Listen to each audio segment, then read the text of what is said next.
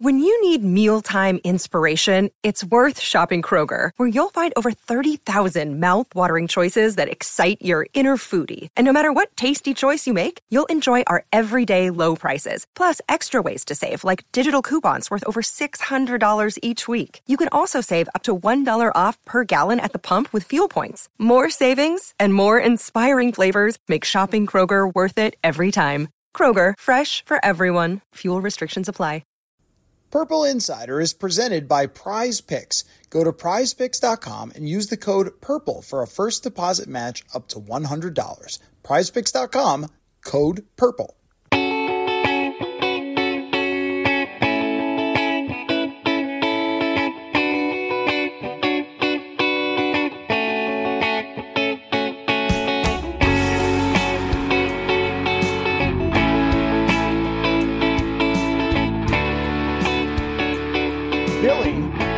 Tired of me railing on the Justin Jefferson thing, he says, Why does Jayden Daniels get a pass for having one good year, but it's a knock on Bo Nix?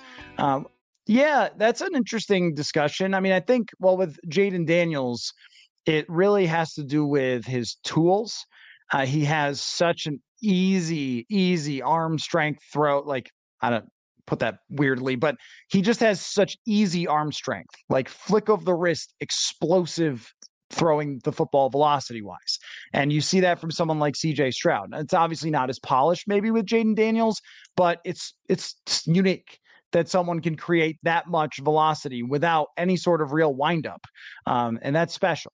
And the other part of it too is that he can run I would guess in the four three to four four range, which are very few quarterbacks who have ever been able to do that. And you can see Lamar Jackson uh, like running ability from him. Very, very special. The ability to dodge tacklers, the pure speed, the explosiveness that is like a running back. He would be a top running back prospect with his speed. That stuff is different from Bo Nix skill set wise. I think he's also a little bigger than uh, Bo Nix as well. So Nix is, I, I think, a really good athlete, but more like a four six athlete, not a four four, right? And I think that Bo Nix has a good arm, but he doesn't have that incredible arm power that uh, Jayden Daniels does. And I mean, you're right though. It has taken Daniels time to progress, much like it did Lamar Jackson. But the athleticism level, Nix is good. Nix is he's up there. It's like a seven out of 10, eight out of 10 athlete. He's very good athlete. Daniels is like a 10 out of 10. Uh, and I, and being a raw player that finally brought it all together. I will say though about Bo Nix, I don't knock him for having great stats. I, I always ask, what was he supposed to do better than complete almost 80% of his passes and throw 48 touchdowns or whatever? Like, what was he supposed to do better than that? Um, so I, I like I like Bo Nix because of that.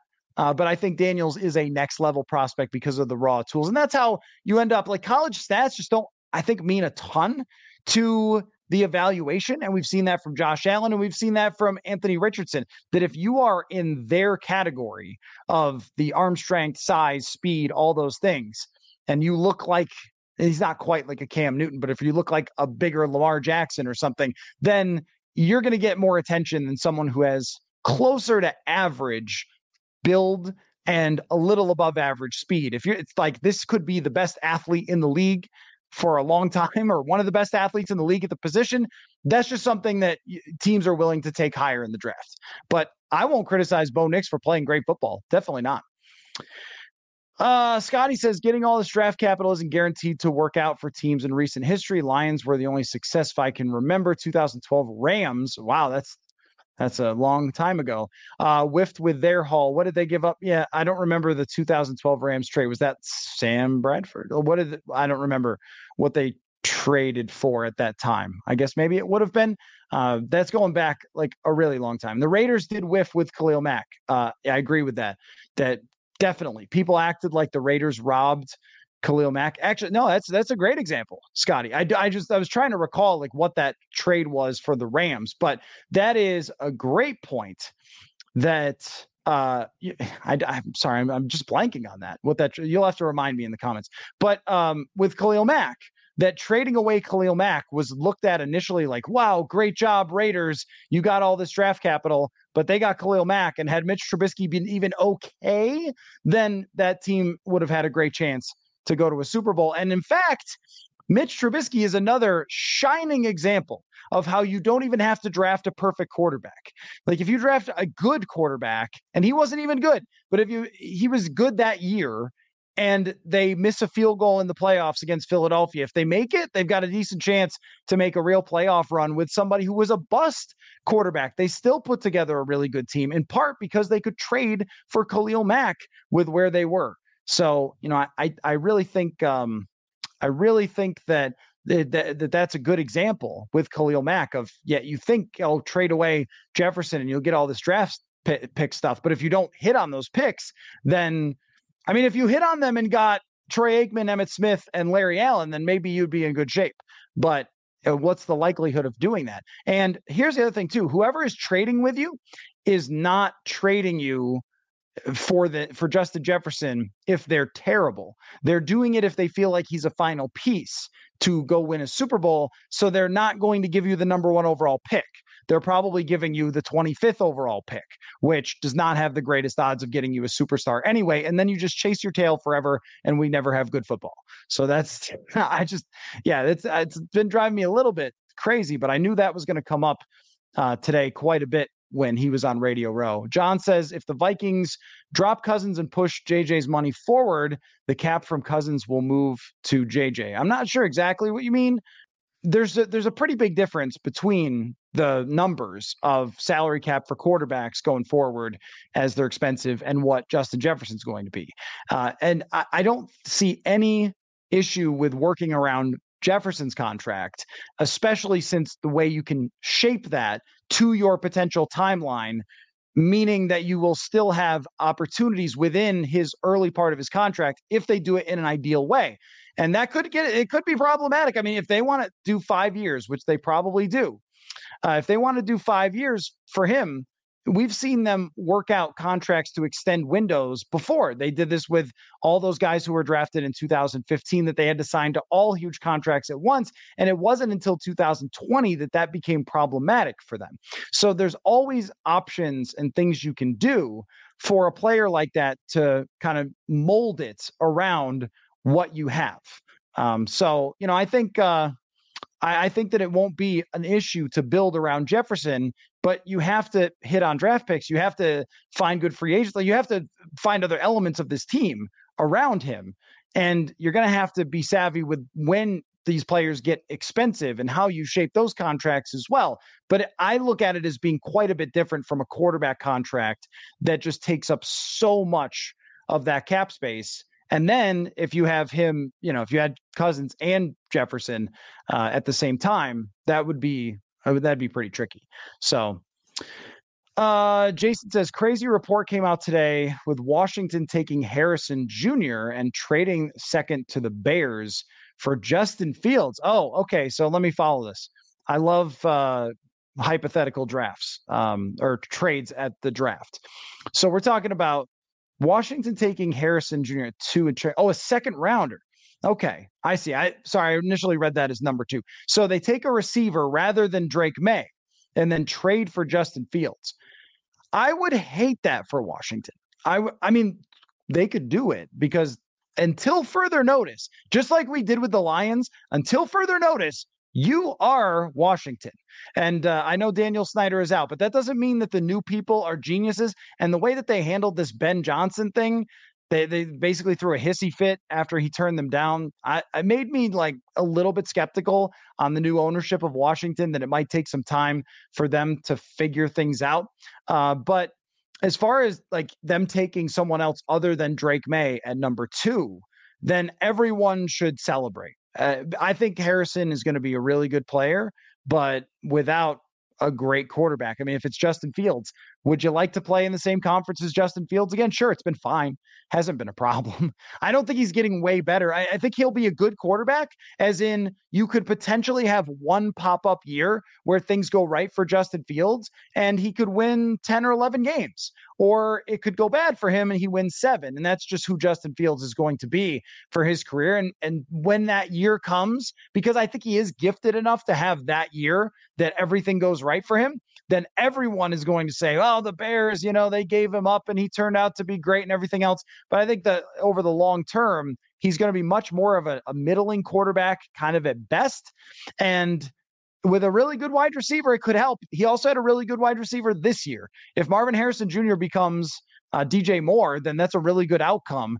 And what did that do? Did he throw? What did he throw? Three thousand yards or something? Like that's yeah. I, if you're in the NFC East, you're totally fine with that. The thing that you wouldn't want was them to draft uh, Drake Maye. Daniel says manifesting a 2015 type draft. I never heard this word before, the manifesting. Apparently, it's been around longer, and I just don't like exist in spaces where it's used because uh, Josh Metellus was talking about this uh, when he signed his contract. A very good contract, by the way, very savvy of the Vikings to sign him before he had his huge breakout year. And uh, I saw uh, Josh Metellus was co hosting on NFL Network this morning. He's one of those people that probably irritates everybody around him because he's good at so many things. He's, he's just a really, really, really sharp guy. And I'm not surprised that he could play all those positions and that things have succeeded for him. But when he signed his contract, he said, I had been manifesting this for a while. And maybe this is just me living in a football hole because I was like, manifesting? Like, what, what does that mean? And uh, then he explained it. You know, he explained it meant like, I still don't really totally get it, but he would write down everything that he wanted and then think about it and try to make it happen. I guess that's what it is. So think hard about the 2015 draft because that's what the Vikings need so badly right now. They really do. They really need a draft that's going to uh, propel them because they just haven't had that recently. I mean, they've gotten a few players out of these two drafts, but missing on those guys at the top of 2022 has set them back.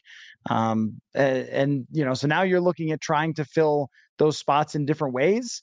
And that's not going to be easy to do. It might take a couple years of drafting to do, unless you get a 2015 draft. Uh, Preston says, uh, would Vikings be in a better position if Spielman would have stayed and hired KOC instead of a new GM? No, I don't think so. I mean, the thing about the, where they stand right now is I think that they have put themselves in exactly the position that they envisioned when Kwesi Adofo-Mensah and Kevin O'Connell were hired. Like, it, so they come in and they're asked to win right away, and they go out and they get Za'Darius Smith and they bring back Patrick Peterson, and those guys play really well. And they have a very good offense under Kevin O'Connell. They win 13 games, and whether it was you know fueled by things that wouldn't be repeatable over 100 games doesn't matter. You know they had 13 wins. They put themselves in a home playoff game, which was the goal from the ownership when they got hired. Okay, now if they had tried to run it back and they had brought back Thielen, Cook, Kendricks, all those guys, and then gone seven and ten, I would be apoplectic, right? Uh, not that that would ever happen to me, but I would if that's what they had done. I'd be saying they have no idea what they're doing, but instead. They did not extend Cousins. They put us in a position here to be having this conversation about what to do at quarterback.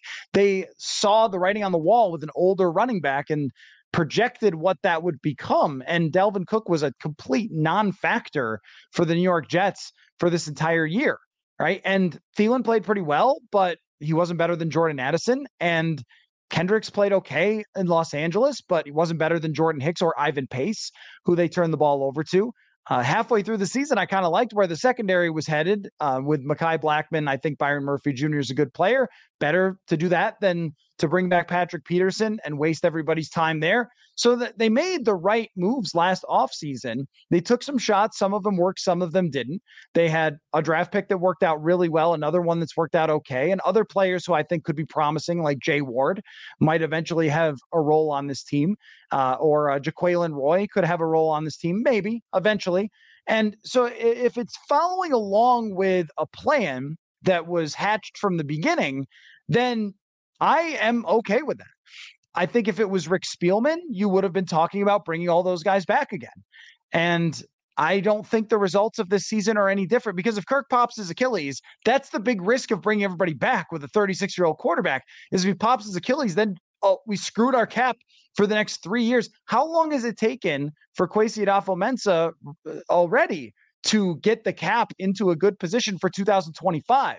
That is because of all the deals that were signed before that pushed money down the road, and they were dealing with those contracts and dead cap hits until just recently. So, no, I, I don't think it would have been better to have um, uh, Rick Spielman and KOC together because it still would have been that all in mentality. And I don't think that they would have, I think they would have bent to Kirk Cousins and signed him to whatever extension he wanted and brought everybody back and, and tried to do it again and then still failed. So, you know, I I mean, I I just I think that they're in a good spot right now, but this is where this is where we find the fork in the road. And this is where we decide if this organization is in the right spot. This is where we decide whether Kwesi Adofo-Mensah can run this team or not. I have defended a lot of things along the way because I've been willing to be patient. I'll defend the 2022 draft only to say drafts are pretty random. And had it worked out, we'd feel great about their secondary, but it didn't. But that happens. First draft, they've picked 16 players maybe total. Like that's not very much. Rick Spielman drafted like 70 over a, over a 5 or 6 year period. So give it uh, giving it time. Same with the Justin Jefferson thing. I'm not saying that you guys are 100% wrong for sure that they've blown it. That might happen, but I, am willing to wait. I'm willing to see how this plays out with Justin Jefferson. I'm willing to see how this offseason plays out, how, how it plays out at the quarterback position, and which direction this team is ultimately taken. And I'm willing to see what they do in free agency in the draft to get them on a path where they can build around a rookie quarterback. Or if they bring back Cousins, then I'm really going to have to see some stuff. But but I'll I'll see it. I'm going to say on the day if they resign Cousins that I don't like it and I don't think it's right. But I'll I'll see how it works. I'll see what they're going to do before we decide. And then when we get to that moment, we'll all know. Uh, and I think that what we love to do in sports is we like to call it. So then we can go back and go, see, I called it. So I'll give you an example because I do this too. I do this too.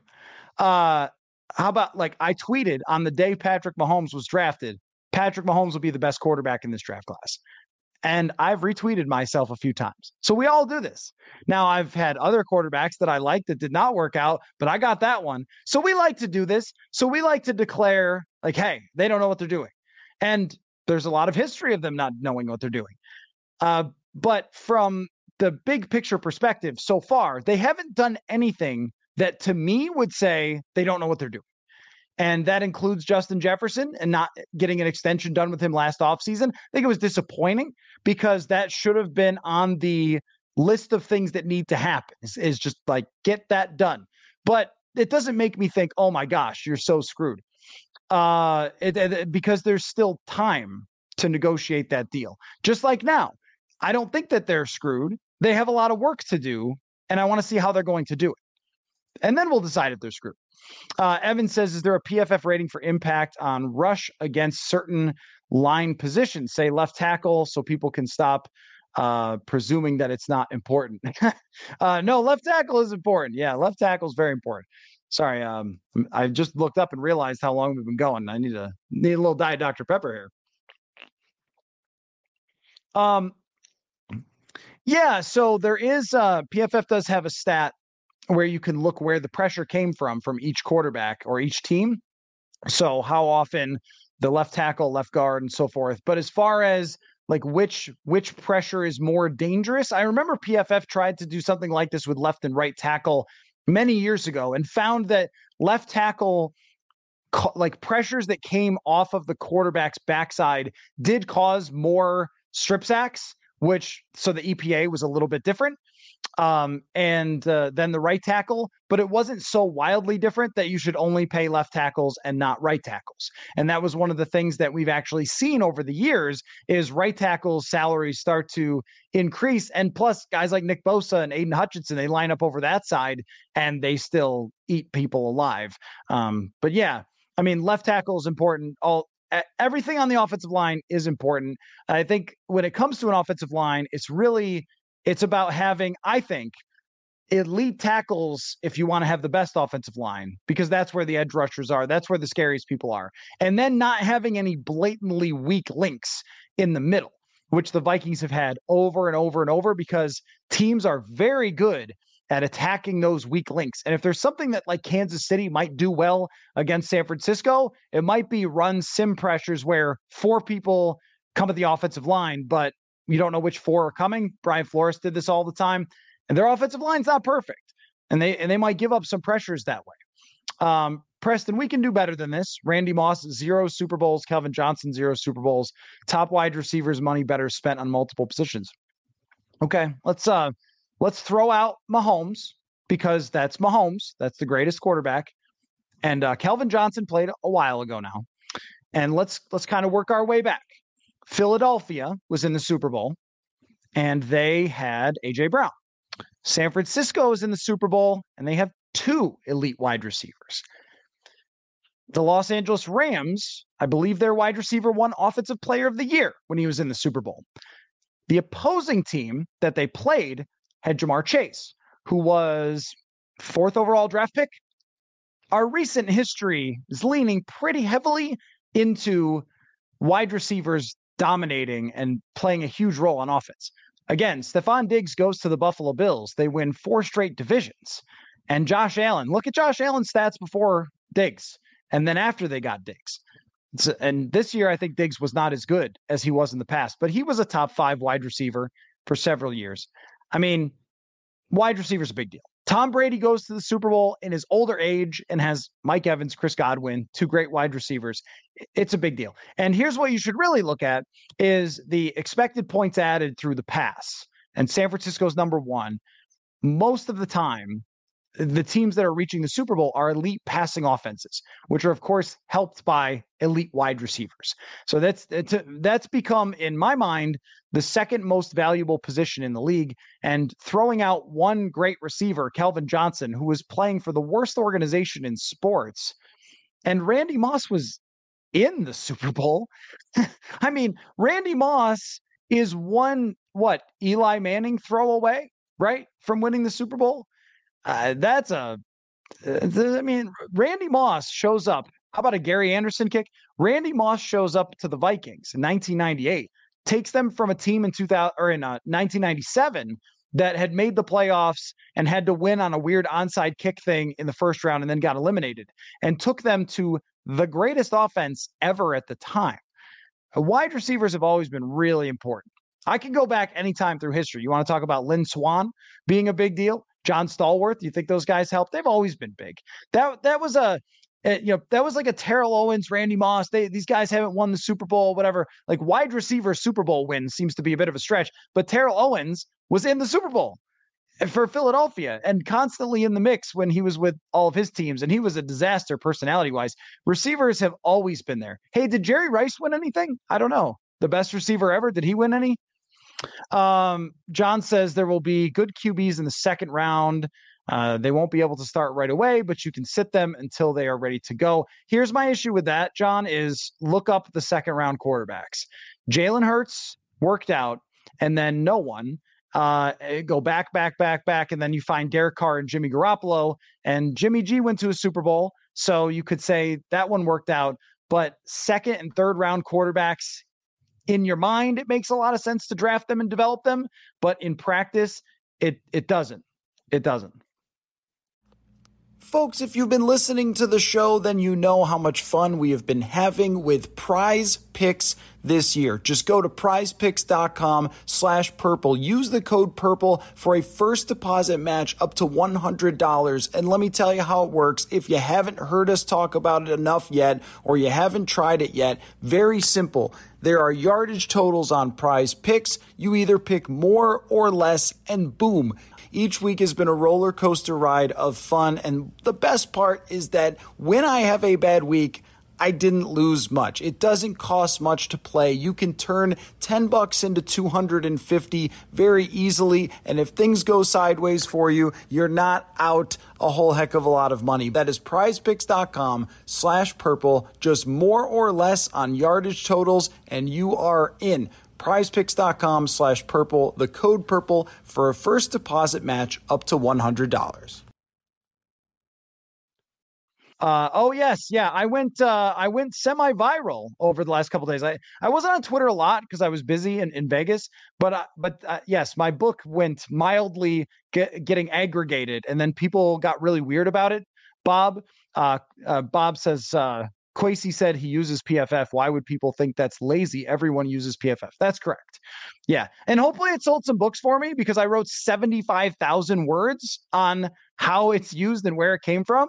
And then uh, aggregators pulled one quote and then people lost their minds over it. And I think they even misquoted what he said, which was even funnier, or they hacked up the quote they're they're bad. Like aggregators are just bad. Follow real reporters for God's sake. I mean, geez, all those people are trying to do is get as much attention as possible and stir stuff up in any way possible. And the reason they never link to their sources is so you can't click it and read the actual article and see that they were spinning it to get themselves more retweets. So don't bother with those people uh, on social media uh, they're just looking for attention because they don't actually know how to put in any work to do any real reporting. So, anyway, Kwesi Adofo-Mensah, when he was with San Francisco, the team in the Super Bowl, uh, worked with John Lynch, the GM whose team is in the Super Bowl. And one of the ways that he contributed in their front office, you know, to the team that's in the Super Bowl, the way he contributed was by using PFF's college data. And he studied that data and would give them reports. And that's where the analytics exists in the NFL world is Uh, the coaching side of it is different, but from the management side of it, it's a seat at the table. It's a voice in the room of here's what we're seeing in the numbers. That doesn't mean that anyone, especially not John Lynch, like a Hall of Fame former player, is just going like, oh, numbers. Okay. Same with Kwesi. Like, I, I don't think Kwesi just goes, numbers. Okay. Then we do number. Like, that's not, that's not how it works. When you're the GM, you're running an entire organization, which means lots of voices in the room, lots of seats at the table and you're trying to make the best decision you can based on all the information. Why would anyone throw out mounds of information? And yes, PFF works with all 32 teams. Every single coaching staff for every single game plan is using PFF data, every single one. And front offices, it probably varies for how much weight they're putting into analytics. But when you look at Seth Walder from ESPN tweets out uh, sometimes the um, who works in analytics for teams and the list is just growing and growing and growing. There's a lot of people that are being hired to study the data that they're getting whether it's pff data uh, because now we have an increased sample size which means we can study historical things and figure out what matters. So which pff grades tell you the most? And eric eager has started to do stuff like this uh, as a data scientist when he was at pff but you're that's what Kwesi Adofo-Mensah was doing he was trying to look and see which one of these numbers do matter and, and which things do correlate to success. Why would you not want that? Why would you not want that? And if anybody thinks that he's just looking at great, no, he told me exactly in the book for our interview in the book how he uses the grades as a tool to study, to learn from what their data says, and try to make correlations between that and success, what their grades are, what their different data is for certain types of players, and also as a comparative tool. If your coaching staff is way different than a PFF number, that doesn't mean you fire your coach. That means you go, all right, well, let's let's look at this and try to figure out what is happening here, right? If if TJ Clemmings is grading super low by PFF, but his offensive line coach loves him, then there's got to be something going on here.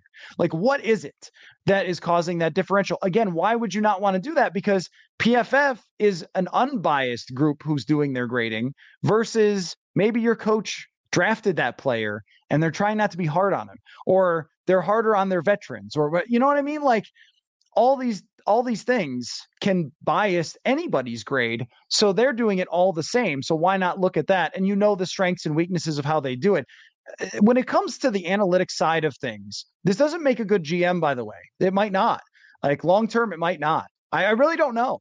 Uh, but when it comes to the analytics side of things, you would much rather have someone understand how all this stuff works and try to get an edge as opposed to somebody like Dave Gettleman who made fun of it and then got fired a couple years later because he didn't know what he was doing.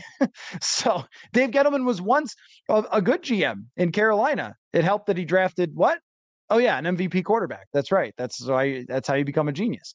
Uh, so anyway, you know, a lot of these things, a lot of these things are small margins. You're looking for small edges, but then you draft eight players out of 250. You get to pick eight. Maybe you pick the wrong eight, even if you do it right. I don't know. That's why all of it's hard to evaluate. But why would anyone not want their general manager to understand where all sports have gone? All sports, every single sport is being deeply influenced by numbers. And this data is not going away. So you, you want to be better at using it than the next guy. You want to understand it better than the next guy. You want to understand where to throw it out. And San Francisco is extremely good at this. Is a good example. San Francisco threw out the numbers on Christian McCaffrey. They, they said, you know what?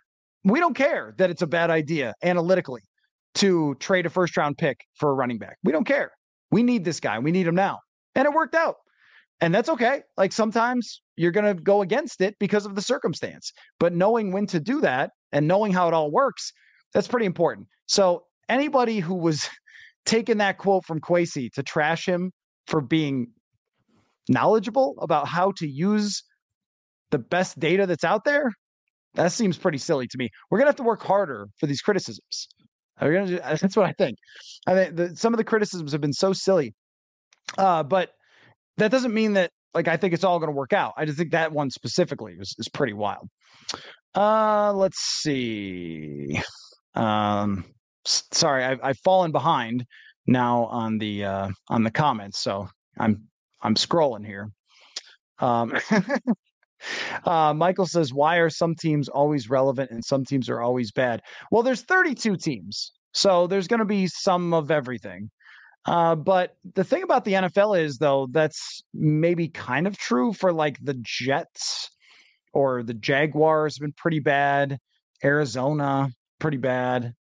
But for the most part, teams are always rising and falling.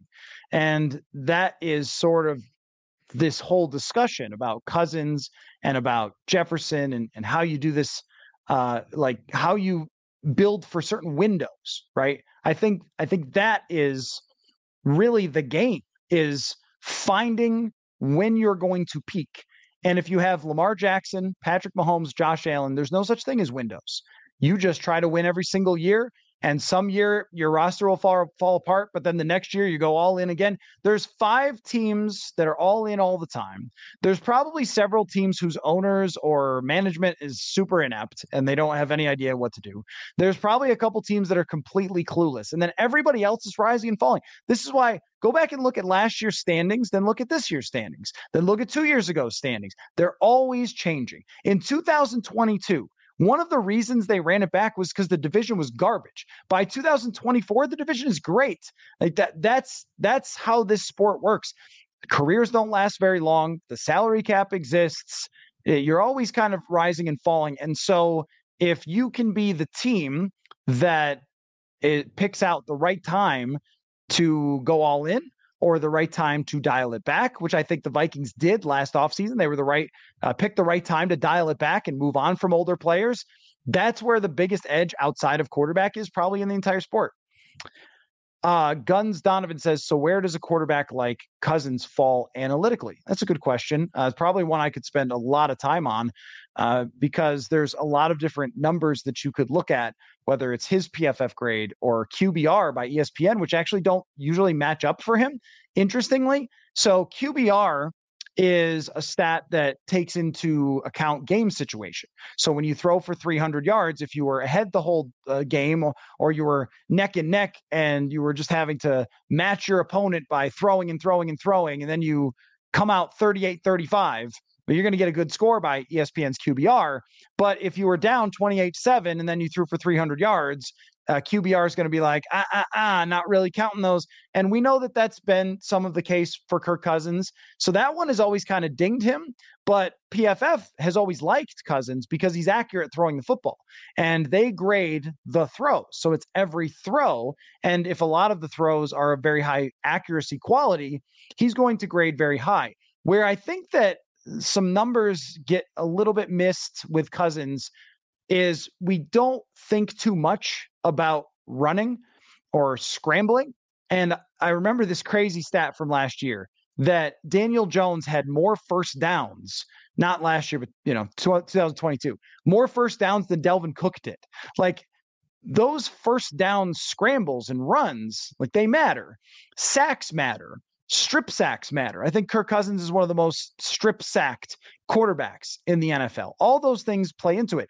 Uh, three and outs matter toward your quarterback, how often your team produces points.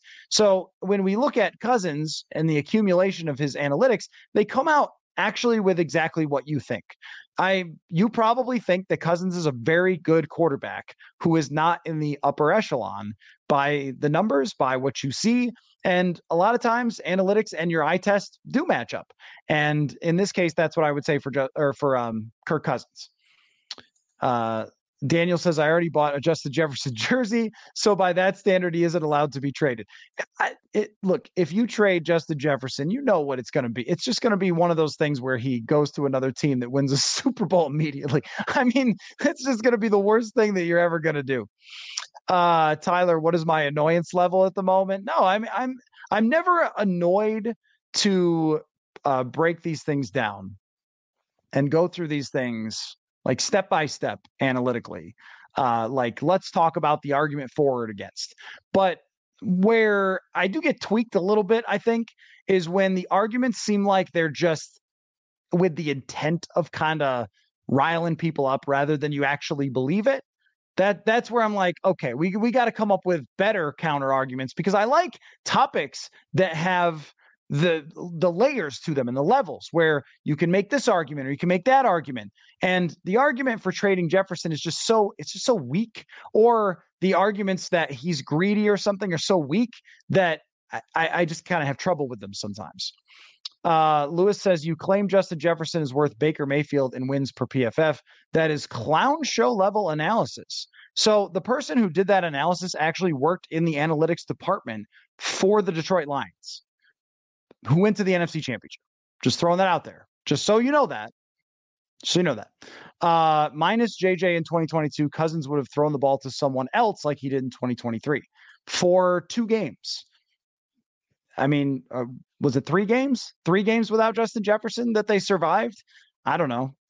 I don't know how many was. Four? How many games did he play without Jefferson? Maybe four games. Uh, look, when Justin Jefferson was the offensive player of the year in 2022, they won 13 games. How many games would they have won without him? Five that season? I mean, we can't.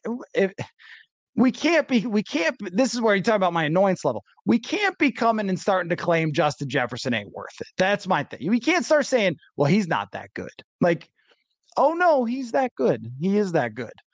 You should talk about how to build around with the other players because that's the one you already have. That's what I'm saying. Uh, and uh, shout out to Haley English, former intern, again, who works for the NFC Championship Lions, their analytics department, because she's very, very smart. And uh, I think the, also, did you watch the Nick Mullens games where Justin Jefferson nearly won them single handedly? Look, you're a way better football team with him than without him. I, I, that's not even worth debating. It's not even worth having a conversation about that. So um, Matthew says, uh, did you see more people celebrating or broken from their Vegas experience after your time there? Yeah, uh, last night I was going back to my room and I got in my uh, just in the hotel's elevator, and I was in there with another guy, and he said, uh, "Did you get lucky today?" And since I don't gamble, which I know is weird to go to Vegas and have a good time without gambling, but I just I just don't. I just can't stand to lose money. Um, now, if you guys tell all your friends to sign up for the newsletter and uh, increase the channel and make me wildly rich, and buy my book and all those things, then maybe I'll gamble away some of that money. But for now, I'm too much of a cheap person to do that. So I was like, I'm fine. I'm like, yeah, I had a good day. And uh, the guy says, it broke me. And then he walked off of the elevator. And I was like, damn, that didn't inspire me to go down and start gambling, honestly, tell you the truth. Uh, but uh, there, there's some people in tough. What ends up happening in Vegas is after midnight, you either have people who have completely lost everything and look disheveled and broken and are just going back to the bar time and time again, or you have people that are having the time of their life. And those are the only two types of people. Uh, let's see, extending. I assume you mean KOC would enhance the chance of taking a quarterback this year and give JJ enhanced comfortability in that regard. Uh, David says. Um, yeah, I mean, with uh, Kevin O'Connell, I mean, I think that you want this group to have a chance. That's how I would put it. Is you don't want them to feel like they're on the hot seat. And if ownership is doing that, then that is bad. That's what I would say. Uh, you want them to feel like they are given enough time to see it through. And if that's the case, then you can potentially have success.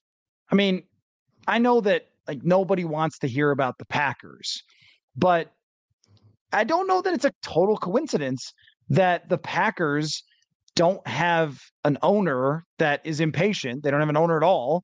And that they've been able to take long term approaches to certain things, to the wide receiver position, which a lot of us criticized them and made fun of them for, or taking Jordan Love when they should have maybe taken a receiver at that time and so forth. But they let it play out and they had a multi-year plan to let it play out and not just like all in all in panic fire a coach whatever like they've stuck with coaches until it, it really was time to fire uh, mike mccarthy but then you know matt lafleur it's not like they had a bad half a season and then they're just talking about getting rid of him or something having a long-term approach is very very valuable i think in the nfl so if it takes an extension I don't know. That's fine if that's the way they want to do it. But just to have them have job security enough to see this through.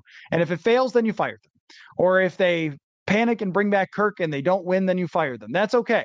But if they want to draft a quarterback and build around them, then let's give them that time to be able to do that and see how that ends up playing out for at least another two seasons, unless it's going really terribly, which I don't think it will. At least another two seasons if they're going to take a long term approach and then see where we're at. But I mean, how about like Chicago even? Chicago halfway through the year, Eberflus was a dead man walking. We're talking about Ryan Poles, who's going to be the next GM. And then they make a Montez Sweat trade. Everything starts to kind of go their way a little bit more. DJ Moore starts lighting it up, and now they look like a team of the future. So things can change, and there's always these rocky moments when you're having to take a step back with your roster. There's going to be difficult and rocky moments. So, how do you manage through them? Well, definitely not by putting your coach in the hot seat. So if that's an extension that it takes, then that's fine. Then do that. Uh, one before I die says, Do you think that Minnesota will gauge potential trade up market before making a firm decision on Kirk? Like, say they know 100% the top three aren't getting traded. Could that make them lean into Kirk? Yeah, that's a really good question. That is really what the combine is for. Uh, I mean, I don't know where they stand on Kirk. I've always thought that they have a number. And if Kirk won't take that number, then that will be the end. But to your point, though, if they get a sense, so earlier uh, we are talking about the report with Washington and uh, talking about how uh, they could draft a receiver and trade a second for Justin Fields or something. So they're having, uh, they're gonna they're gonna try to get intel and have meetings and conversations and everything else at the combine to get a sense for maybe where the top of the draft does stand and if they can trade up. And I, it, you do kind of get this feeling a little bit, going back to what Ben Goessling said a while back, you kind of do get this feeling that maybe they want to trade up and that's like the answer for them. And if there's a sense that they might be able to do that, then it could influence them moving away from Kirk or even what their offer would be, because that might be the most ideal thing in their mind. For me, I'm not entirely totally sure about that. But I mean, I think that you're right to say that they should gauge where all these things stand. Uh, John says Jim McMahon and a great defense won a Super Bowl. That is very true, John. Uh, is that an argument that the Vikings should win with a, the 85 Bears defense? 1985, my man. Uh, the 2000 Ravens get farther and farther away, don't they? There's three examples of teams that I could think of that won with their defense and only their defense. And by the way, no Jim McMahon slander, though. He was great. Jim McMahon was the perfect quarterback for the situation. But if we're talking about like winning with defense as your main feature, yeah, there's like three teams winning with a great quarterback, how many? A lot. winning with a great offense, a lot. almost everyone ever. So that's that's where my focus usually is. Uh, but with this team, you need still a, good defense to have a chance. And I, I mean, you look at San Francisco, you look at Philadelphia last year. It's usually offense and defense. Shockingly, the model is to have everything. That's usually how it goes. So that's what you're looking. You're looking to build a complete team. Uh, even Kansas City, I mean, they have a very good defense. And that matters. Like they have a complete team. It's probably the most complete team they've had, minus the wide receiver position, since Mahomes has been there. But as far as like their interior offensive line, we'll see about Joe Thuney if he plays. Uh, they have a running game with Pacheco. Now he's getting on the same page with Travis Kelce and some of their receivers. They have a really good secondary. They have at least one elite pass rusher. They kind of got everything. And that's if you're going to play in a 32 team league, you probably need just about everything. Uh, Spencer says manifesting is trying to bend the universe to your will. It's like praying to yourself as the master of the universe. Wow, that is intense. Um, does that work? I'm I'm not mocking it. I just like I I've never uh, I've never really un- understood that, but I I think that something like that, and I am not knowledgeable in stuff like this. I am very all I do is football. I did I, I did all those interviews at Radio Row, and then I was in a casino one o'clock in the morning with another talk host, and we were talking about the salary cap in football. Like that's just all I do. So forgive me on stuff like manifesting because I don't I don't know like how, where these things come from or how they work. But if you yourself write down, I think it's been one of those things that people have said is a correlation to success. People who write down their goals. So you if you write down, I want to make it I want to make it as a safety in the NFL if you're Josh Metellus. I think that there's a real driving force behind that, right? Like you're making your goals very clear. So whether you think it's bending the universe or just making your goals clear and focusing on chasing them, it's probably a lot of the same thing. But like, don't quote me on anything regarding manifesting. But that's interesting that that's the concept, and I thank you for explaining it to me. Uh, let's see. Javier says, Why do I feel like I'm being taken advantage of whenever I see Kirk doing interviews and talking about how much he looks forward to free agency? Something about it uh, feels like I'm a victim.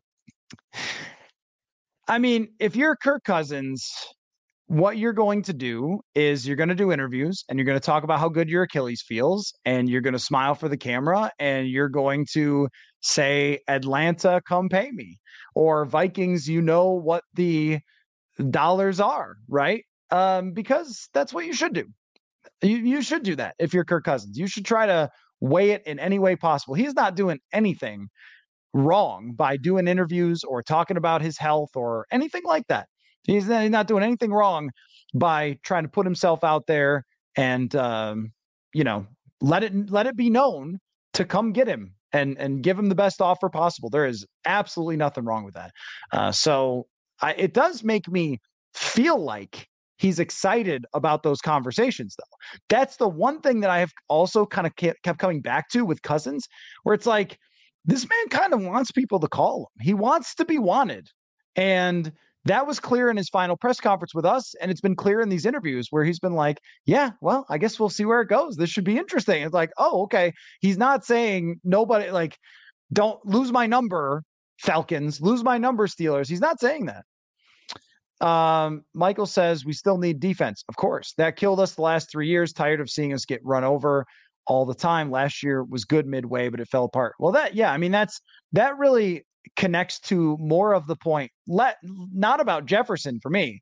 That to me doesn't have anything to do with Jefferson and much more about the quarterback. Because if you're going to have numerous really really good players that will drive defensive success doing it around a quarterback contract will be really tricky unless you hit on a bunch of draft picks. And that's hard to do. So that's where this all kind of drives back to is if you want to do that, like have a be- much better defense. I think that Flores can weigh the odds better for you in the draft. I think we already saw that with him picking Mekhi Blackmon. Uh, they just they didn't even have a second round pick. Like there wasn't a lot of opportunities there. But I think Flores and his scouting background, his development is going to be pretty good at you know finding these players, developing these players for his defense so they can fill in those parts. But if we're talking about getting and acquiring really really good talent, it either has to come at the very top of the draft, which they might have to spend on a quarterback, or it's spending the money or spending in, in a trade, which usually is uh, the money and so forth. So, uh, yeah, like this is what this is why we talk about this with the quarterback, where it's it's really, really, really difficult to have an expensive quarterback and build all those rest of the parts of the roster. I think you can have it for a year or two if you already have those other pieces in place, but trying to grab them in free agency by signing Davenport or by signing, you know, Byron Murphy Jr., like that's just not going to get it done. Uh, I'm going to work through these a little quicker now because it's been a long stream, but it's been a really fun one. Javier says, uh, Do you think you can give your two cents on my timeline question regarding New England and trading for three before free agency? Would love your two cents. Uh, as far as like before the we get to free agency, like making that trade up. Um, yeah, I mean, I think that the timing probably they have to go to the combine and they have to figure out where everybody stands and what the opportunities are, what the price tag would be to potentially trade up, what New England is doing. And I think Kevin O'Connell knows Jerod Mayo, like like what what they want as far as the quarterback position, and try to figure that out and try to figure out what the price tag would be. And you can make that trade whenever you want. You could certainly make it before free agency, yeah. And uh, I think your point is that if the decision has already been made on Kirk and he's left, then teams are going to jack up the price. But I don't know that that's really the case because trading up from 11 to 3 is always just going to be an insane price. It's kind of like the Jefferson thing where it's like th- this price can't really move. It's always going to be absolutely all the way through the roof. Um, Preston says, I'm trying to make the point where everyone argues that you can't win a Super Bowl if your quarterback makes more than a certain percentage of the cap, that it seems like they don't make the same argument when it comes to JJ. That's because the numbers aren't the same. I mean, they're just not. Like the, the AJ Brown contract is a great example. And it's the most expensive contract by fully guaranteed money, is that when you sign that deal, you can have several years of it not being painful to you. It's impossible if the guy makes $45 million to have it not be painful to you. And it's also not that you can't get to the Super Bowl with an expensive quarterback. There's an expensive quarterback in the Super Bowl. He's also the greatest quarterback of the generation. And we saw Aaron Rodgers win 13 games in MVP seasons. But it's not that you can never pay a quarterback, it's this quarterback. And when has it worked to pay him and, and try to build the entire roster around him? And that that's kind of the point. Um, yeah, I, I agree. That what what what would you expect JJ to say about Cousins? Yeah, I mean, of course. Um, yeah, and he should, and he always should. He he should always support his quarterback. Every player should. Uh, let's see. Uh, the good enough angler says, "What's the last receiver you remember that got paid as the highest paid receiver in the league and on the contract that ended up winning a Super Bowl?" So uh, I just brought up AJ Brown. Um, the Miami Dolphins were really good this year with Tyreek Hill. Was it like did that restrict them from winning? Look, uh, Stefon Diggs was right there, like as one of the highest paid wide. Look, if we do stuff by just who won the Super Bowl, and the Rams won the Super Bowl with Cooper Kupp, I don't know how what his cap hit was, but they signed him to an extension, didn't they? So, but it's not really the point. Like, who won the Super Bowl is just not a way to evaluate stuff. Uh, how like how good to because the Eagles are three points away. Like, I guess doesn't count. Like, it just doesn't count. Well, then nothing counts because the same quarterbacks have won all the Super Bowls. But uh, yeah, I mean, I, I went through them. I went through the receivers. Like having a receiver that uh, can drive the success of your offense is really important. And almost every team that's gone to the Super Bowl, uh, Julio Jones, how much money was Julio Jones making when his quarterback won MVP and they went to the Super Bowl and were up 28 to 3? I don't know. There's like a ton of examples of great wide receivers being a huge part of these offenses that went to the Super Bowl. But again, that's just not even like a good way to do it. We should look at like how can you build the best possible offense? Uh, let's see. I Odin says the PFF guys mentioned your book on today's live stream. Well, I appreciate them doing that. I, I very much appreciate them doing that. I have to say that the support for the book and everything from all of you guys who listen and watch on YouTube and subscribe, and uh, the other media uh, who brought me on their shows and talked about it. Even people who like are not analytics people, but took their time to talk about it. Some of them had even read it before. It's just been it's been it's been amazing. It really has. I just I have such uh, I don't know what what's the right word like great appreciation for that. Um, feel indebted to all the people who helped me to to do this um you know the editor who helped me put together the book like just just like a success in anything in sports it just like takes and i'm not saying it's a success like i'm happy about it but uh it just takes a lot of people to make something happen and uh you know i really appreciate everybody who supported it so anyway well uh very very um interesting stream here tonight and I appreciate all you guys watching, playing along, and we'll have a Super Bowl stream tomorrow with me and Manny. And I hope that you guys will show up and play along with. We're going to do some trivia. We're going to have some fun there. We're really going to talk about the game. And if stuff comes up again, like today with Justin Jefferson, we'll definitely dive into that. We'll definitely take Vikings questions, but also try to have some fun with the Super Bowl as well. So thanks so much, everybody, for stopping by. For for uh, some some of you were in the chat for the whole stream, which is amazing, and I just can't thank you guys enough. So thank you so much. We'll see you tomorrow night, eight o'clock central, as always. And uh, thanks, everybody. Football.